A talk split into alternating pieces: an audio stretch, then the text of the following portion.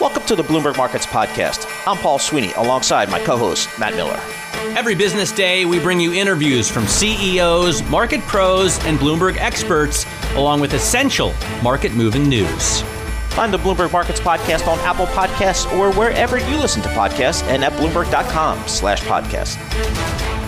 There is an elite group of economists and uh, politicians, bankers, uh, philanthropists who meet up every year at Camp Kotok to uh, to cast a rod. I don't know if that's even how you say it, but um, David Kotok joins us himself right now, Chairman and Chief Investment Officer at Cumberland Advisors. David, I feel like McKee has gone, Ritholtz has gone, Kathleen Hays. I've never gotten an invite to Camp Kotok.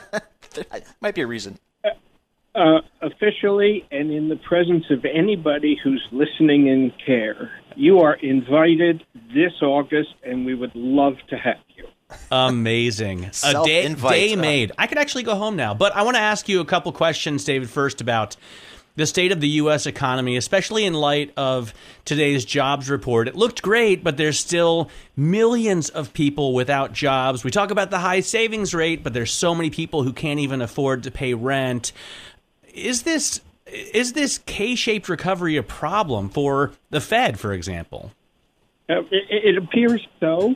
Um, Jay Powell said so. Um, others in the Fed continue to say so, and it, we shouldn't be dece- deceived by the 6% or so official unemployment rate when you recompute it to reflect some technical differences. is closer to, say, 10%. So you think about that and you say, gee, there were about 155 million, 152 million, something like that, non farm payrolls before COVID started. And there's 15 million people out of that group that are not employed today. Some of them have dropped out, some of them are in the unemployment rate, but the picture is recovery, which is robust, but it's coming off a very deep bottom. So uh, I wouldn't get sanguine that everything's going back to normal and everything's wonderful. I don't think we're there yet, but the trend is good. David, you know, we again, the trend is good. There's also been some, I guess, the, the murmur starting to build here over the last couple of weeks about inflation and, and maybe not the good kind of inflation. How are you thinking about kind of what we're seeing maybe in the commodities markets? We're seeing the Treasuries 10 year uh, over 1.6% uh, even earlier this morning. How do you think about inflation? Well, we, we look at inflation expectations, they are building. There's various ways to estimate them, and they're all saying that the expectation is rising. My colleague John Mousseau talks about that all the time. Uh, the problem is expectations are one thing, delivering a change in the price level of a strategic elevation is something else again. Hard to see it when you have a true unemployment rate somewhere around 10% in the country. So maybe down the road it comes, but we're uh, more mild or sanguine about higher inflation risk than some of the others. I actually spoke yesterday with Scott Minerd of Guggenheim. He's well, I mean, he's an outlier, right? He thinks the 10-year yield could go negative, but his point was that disinflationary um, forces are much stronger than what he sees as transient inflation. He says you always see a spike in uh, yields like this, but it's um, you know, but it but it doesn't stay. Do do you look at it historically and come to the same conclusion? Uh, pretty much so. I saw the uh, uh, I saw the interview with Scott, and and and the, you know there are two camps now. There's the camp that says, "Gee, the Fed is printing all this money. We're having all this deficit spending. We're going to get a big inflation." Well, sometimes that happens, but there's a lot of history that says that doesn't happen. And I raise a different perspective. I say to get inflation, you need two things. You need rising labor income, which is robust. We don't have that yet. We're in a recovery, but it's not robust yet. And the second thing is you need private sector credit multipliers. And that's the monetary piece. We don't have that either. So if you create a lot of bank reserves and they sit there and they're sterilized and the Uh, transfer payments coming from the federal government are not capital investments, but what they're doing is bridging gaps across a valley to keep people surviving. I don't see the inflation forces yet in place, and I I don't believe you you trigger inflation by looking at a change in an oil price. The Federal Reserve can't drill for oil. It's in monetary and banking multipliers, and the multipliers aren't there yet. And it doesn't look like they're coming so quickly to us. All right, David, if, if inflation is not um, at least a near term concern here, it seems like the Bulls have uh, kind of the, the runway here, given the backdrop they're seeing with the Fed and with the potentially a re- reopening trade here. Where are you finding the best opportunities right now? Well, in the stock market, we think you have to be in it. You have to be in it. We're we're looking at maybe uh, S and P 500 earnings at around a $200 level in the recovery and trending upward. In the bond market, you you know we favor the municipal bond sector. Uh, the tax-free bond yields and structure in the tax-free market are ignoring part of the value of the arbitrage in the U.S. tax code. I, for one, don't see how tax rates go down. They may stay the same or they may go up, but there's a value in the tax free sector. It has to be understood. It's a different kind of market than a corporate or treasury bond market. So we like that as well. David, I, I just want to uh, uh, talk for a moment about the kind of fraud that you're seeing and if it's worrying you because it is in your latest note you go through some state by state cases is it a concern you think or uh, should we be focused on um, the bigger picture?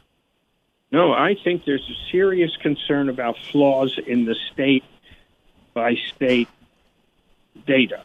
And we see it in Florida now. It's going to cost the state of Florida millions to redo their unemployment system. We see it in Ohio. We see it in California. We see it in Arizona. We see bits and pieces everywhere. I published that piece and I had a response from a friend and said we have 200 people in our company who were advised that their initial unemployment claims were processed and none of them applied for it. So the fact is, there's a problem, and the problem has two implications. Number one, how do you rely on data when you know it's flawed and the flaws are changing, so right. they're not consistent? And number two, it gives fuel to the people who don't want to help yep. people, the, the the ones who need it, to get across the valley. So yep. it's a problem, needs a fix. Hey, David, thanks so much for joining us. We always appreciate chatting with you. David Kotok, Chairman and Chief Investment Officer of Cumberland Advisors, uh, also the author, co author of the book, Adventures in Muniland. We'll have more coming up. This is Bloomberg just talking about tech stocks. Uh, Greg Jarrett was talking about tech stocks and Tesla. When you think about tech stocks, Matt, one of our faves is Dan Ives. He's a managing director, equity research at Wedbush Securities. Dan, thanks so much for joining us. Really timely here. You've been, um, you know, very bullish on your tech sector for a long time. You've been very right. Tech stocks uh, getting the short end of this rotation trade if you will. Let's step back and, and, I'd love for you to share your thoughts on kind of some of the big tech names, which have been so good for so long. How are you thinking about that that sector now? Sure, and it's great to be on. Look, right now it's a white knuckle period eh, with what you're seeing in the 10 year and the rotation trade, and, and you're seeing some of these crowded names hit the sell button. But to me, this is short term. I believe tech stocks go up another 30% this year, and we are in the midst, we're in the middle of what I view as a multi-year bull rally for tech stocks, and that doesn't change with a 40 bips uh, move on the 10-year. So, what kind of valuations do you think are healthy then? Because some of them are really high. I mean, uh, I guess it's not fair to look at earnings for Tesla, but a thousand times.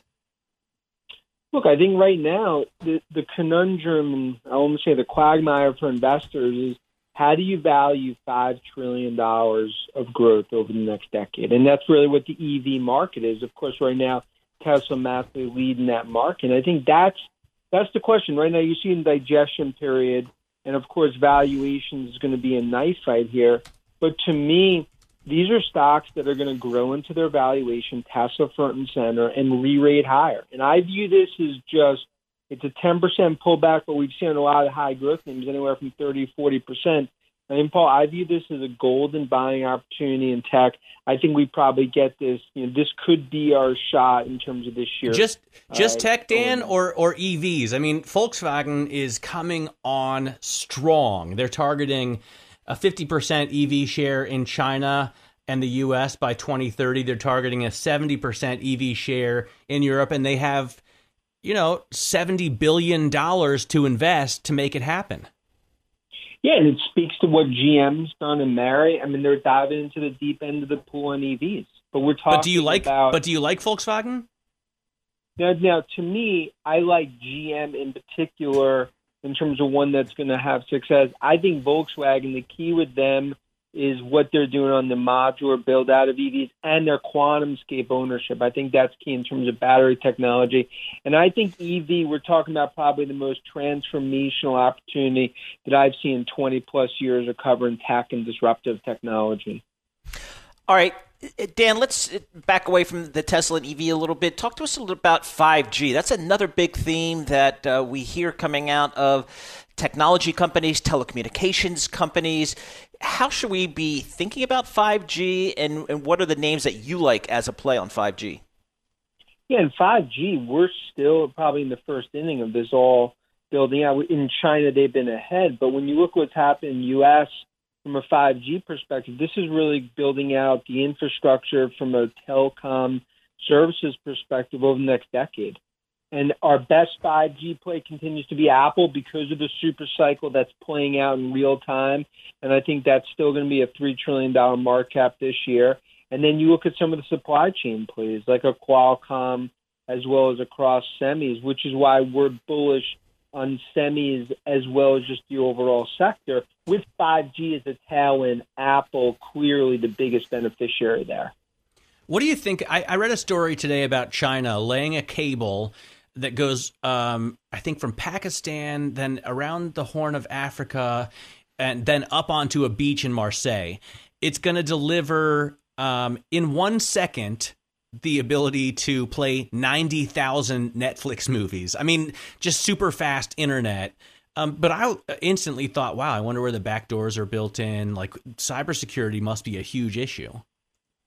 Well, right now, cybersecurity continues to, well, we've seen post SolarWinds attack as well as across the board. This is probably the biggest pain point facing enterprise and governments today, especially as more and more move to the cloud. And that's why there's names like a Zscaler a Palo Alto, a SailPoint, cybersecurity, that basket, that that continues to probably be one of our most bullish areas of tech. And I think half those companies could get acquired in terms of consolidation. And look, take a step back. It's a fourth generation industrial revolution going on. That's why when I look in terms of the trillion spent, we to us it's it's a pound the table moment tech, despite some of the white knuckles that we're seeing. And many bears who've been in hibernation mode the last year now calling fire in a crowd theater. So, Dan, when you talk to institutional investors, I don't you don't get to visit them anymore in this in this world we're in, but I know you do lots of phone calls and things like that. What do you? What's kind of the pushback? He does Zoom, dude. He doesn't yeah, do phone calls. Clients don't do Zoom. I'm, I'm guessing it's hard enough to get them on the phone. But uh, Dan, what are they? What's the pushback you're getting from people that maybe have changed their minds on tech and, and in fact have turned negative on tech? I think the pushback is: Are you are you catching a falling knife? Are these yep. Stocks that are going to continue to move high down in terms of valuation, re-rating the other way, and and what gives you that confidence? And that's where I think what you're going to start to see in terms of the fundamentals. I think street numbers move up another 10 to 15 percent this year. But I think what we're going to see is over the next week, I believe we're going to have a massive bounce back in tech and that's where you start to see some of the green lights and the technicals start to improve. But right now, I think that's the biggest worry. No one wants to be the first to jump into the pool in terms of this market. I saw an awesome story the other day. Bill Gates and uh, the actor Robert Downey Jr. are investing in a company called Turntide. It's still small; it's not publicly traded yet, but they make it a motor that is able to produce the same amount of power as another electric motor with thirty percent less electricity. It's not all about batteries, right? There are other improvements that can be made in EVs. It's a green tidal wave that that I believe is going to happen in the U.S. Biden driven, you know, especially with a blue Senate, and we're talking something that's really going to change the whole ecosystem, not just auto, but solar, and really across the whole, not just domestic, but globally. And I think there's a massive impact here for the coming years. And that's why I just caution with investors when you're playing EV and you're playing the basket. I think that this continues to probably be one of the most unique opportunities to the sector mm. that, that I've seen in decades. I hope someone figures out a way for EVs to make a sweet noise. I like I like a good V8 exhaust note, but I don't know if fake is going to cut it. Anyway, Dan, thanks so much for joining us. Always a pleasure talking to you. Dan Ives, Managing Director for Equity Research at Wedbush Securities. This is Bloomberg. The jobs number came out today. The headlines were certainly impressive 377,000 jobs added. Unemployment rate officially uh, ticking down yet again. Uh, let's get a sense of what's going on at street level, at the company level. We do that uh, with Tom Gimbel. He's a founder and CEO of LaSalle Network based in Chicago. LaSalle Network is one of the leading staffing and recruiting firms in the country. Tom, thanks so much for joining us here. Again, the, the, the numbers we got today were certainly, certainly positive. What are you hearing and seeing from the clients that you talk to on a daily basis? Positive's an understatement. I mean, we should be throwing parties in the street like it's Mardi Gras. Uh, I didn't. I'm with you. I'm, I'm as optimistic as it gets on this kind of stuff, but I didn't think it was going to be this big. And what I've been seeing is companies of all shapes and sizes, non-hospitality, non-restaurant, have been hiring. I didn't think we were going to get this bump until the weather really got good in uh, April or May job numbers. Um, so this is really a, a sign that the second and third quarter are really going to be fantastic. But companies are hiring in all all levels of positions across the board right now. There was an awesome chart, Tom, this morning showing that investors are really betting on summer vacation, at least um, here in Europe, and we don't even have the vaccines. Um, that you guys have uh, the S&P the Stoxx 600 travel and leisure index just absolutely soaring um, do you think we're going to see business travel keep up with um, you know the the trips we're all planning down to New Orleans, for example? I I think that'll be the last one, the last thing to come back actually, because the the economy is going to grow organically and innately in the second and third quarter because of the vaccines, uh, because of summer and hospitality coming back that business travel won't need businesses will think they don't need to do business travel for the second and third quarter. And what we'll start to see is eventually that's when the small scrappy companies put people on airplanes because they know that if they get in front of people they'll be able to differentiate. I think it'll be a real emergence of the entrepreneurial company because they will travel and big companies to keep earnings being positive will pull back on T&E because that's where they met a lot of their profit numbers in 2020 so, uh, Tom, again, the headline numbers were very good. You did dig down uh, a little bit deeper. There were some issues for concern. The uh, African American unemployment rate actually ticked up a little bit. What's the concern that as we come out of this pandemic and out of the, this uh, jobless issue, that it's going to be perhaps more unequal uh, than many would like? Well, I think what we're really going to have is, well, on, on the racial issue, you know, as, as you saw during the election cycle last year, is as the former administration wanted to tout how great things were uh, for minority hiring because of the a lot of the lack of education and, and poverty areas that that tends to be one of the laggards, which is a shame.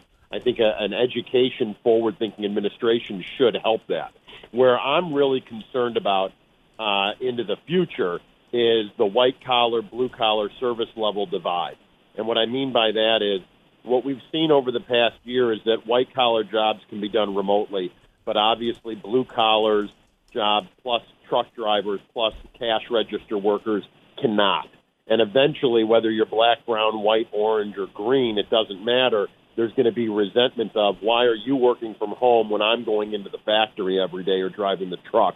and we're going to have some real sociological issues that go beyond gender and or race into deeper uh, deeper issues than that. And that's going to be an interesting economic and job problem that we face.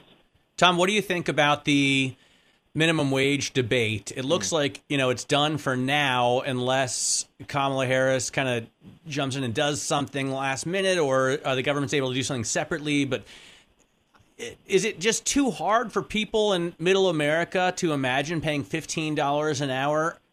Uh, how does it shake out? Yeah, that's the problem. Is that federal minimum wage is a floor and and I think too many people look at it as what everybody's got to got to be making, and it really is a geographic uh, uh, issue. So should somebody in New York be getting 15 an hour? Maybe. Should somebody in Tulsa? Maybe not. And I think if they could compromise, somehow it's become 775 or 15 and nothing in between. And maybe it's time for a 10 or 11 dollar an hour minimum wage federally. But most of the municipalities are drawing that line up anyways. And I think you're looking at small retail businesses. Listen, I, I work in downtown Chicago. We have a, a Sundries slash convenience store in our lobby that was run by uh, an Indian immigrant for 20 years. He's out of business now, and even if he could come back, it's vacant. He's been he's gone because nobody was coming into the office. Even if he could, he couldn't have afforded to keep it running by paying somebody fifteen dollars an hour to work with him. So we've got real problems to think that that's what's going to be the the the stagger to keep the economy going. It's not. You got to get people working and help people, and and paying them more isn't going to help the entrepreneur and the small business owner. It's going to hurt them. Hey, Tom, thanks so much. We appreciate that. As always, Tom Gimbel, founder and CEO of LaSalle Network. We love talking to Tom on these jobs days. Uh, Tom is, you know, Matt, you know, we've been talking to Tom for a long time. He's been, you know, pretty consistently bullish on the whole um, labor situation in this country. Uh, you know, really confident that jobs would come back as uh, you know the vaccines get into the marketplace. I think it's pretty fascinating the point he made about travel, Paul. You know, big companies not only are the bean counters saying, "Look, we made so much money cutting back travel. Let's keep it let's keep it down," but you've yeah. got big HR offices also who are saying, nah, "Not yet. Let's let's wait a couple more weeks, a couple more months because they don't want their employees getting infected." Yeah. That's when the small businesses are going to be able to get a leg up. Yeah, I think that's a good uh, that's a good point. So, but uh, light at the end of the tunnel, as we like to say. I am here in Berlin. Germany has said it's loosening the lockdown, but you really can't do anything except for go to the barber, which is no use to me, and uh, and go to the flower shop. It's weird, isn't it? That those are the two things they open. Hopefully, by the end of the month, they'll start opening my favorite stores and restaurants. In the U.S., many states are doing that, but is it a good idea? Let's bring in Lauren Sauer right now from Johns Hopkins University, where she is an associate professor of emergency medicine. Uh, Lauren, Connecticut now joining Texas and Mississippi in reopening the state, lifting restrictions. Is it too soon? I mean, Germany's like nowhere near that. Yeah, I mean, I, my personal opinion, and I think the opinion of many of my colleagues, is that it is a bit too soon. It sort of feels like we've put in all this hard work. We've, you know, done all all of this staying home and wearing the masks and and participating in all these restrictions that have been challenging for everyone. And we're watching all of that hard work potentially crumble um, just because of a few uh, weeks of good numbers. You know, we have a little bit more of a ways to go, and I think we were all sort of hoping that we would see these states maintain for just a bit longer. Lauren, give us a sense of how things are on the ground. Um, we, we, know the headline numbers generally are, are trending very much in the right direction in terms of vaccinations and, and so on. But at the Johns Hopkins University Hospital in Baltimore, how are things going? Yeah, the numbers are definitely looking better. Um, it's still, you know, everything has to be in context, right? So you still have to remember that while the numbers look good and they're going down, it's still from a very high place, right? So um, we had some of the highest numbers um, so far in the pandemic just a couple months ago. And so that downward trend is great to see. Um, but our hospitals are still stressed. We're still seeing patients with COVID. Um, we have seen a couple of reinfections. And I, I think all eyes are on what happens over the next few weeks to a month when, as vaccine, you know, sort of trickles through through the state. I mean, the U.S. is crushing it in terms of vaccines. You you guys are up to like almost 2 million vaccines a day, right? And here in, in Germany, which is the largest economy in Europe, by the way, and Yeah, I don't know what's going on over there. very good at building cars and stuff. They've vaccinated like 48 people in the past couple of weeks. Um, what has the U.S. done right in, in, in that sense, Lauren? I think one of the things that has been done right in, in distribution of vaccine is um, really a push to make decisions to get vaccine into people's arms. So the second we get hands-on vaccine, um, we push it through these systems. It has been challenging because the systems are disconnected. Um, they felt sluggish at first, but we leveraged a global or, or national level infrastructure to really put vaccine into the hands of local vaccinators, and that's huge.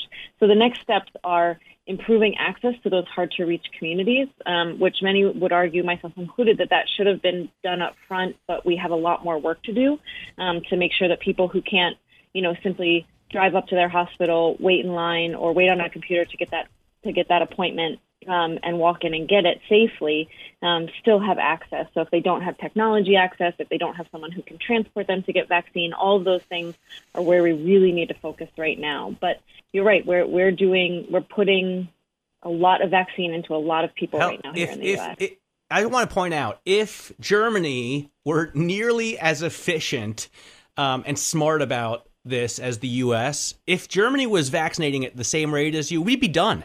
We would have vaccinated every single man and woman over the age of what 15. I don't know if they're vaccinating kids anywhere, but all of us would be finished if we had done it the U.S. way. Yeah, it's uh, it's just uh, hopefully you guys can get the momentum there, Matt. But Lauren, you know, one of the concerns that we all had and we still have, obviously, is the folks that just don't get vaccinations. They don't trust vaccinations in general, and maybe in particular, they don't trust this uh, COVID vaccination for a variety of, of, of reasons. Are you having those conversations with those people, and and how are they going?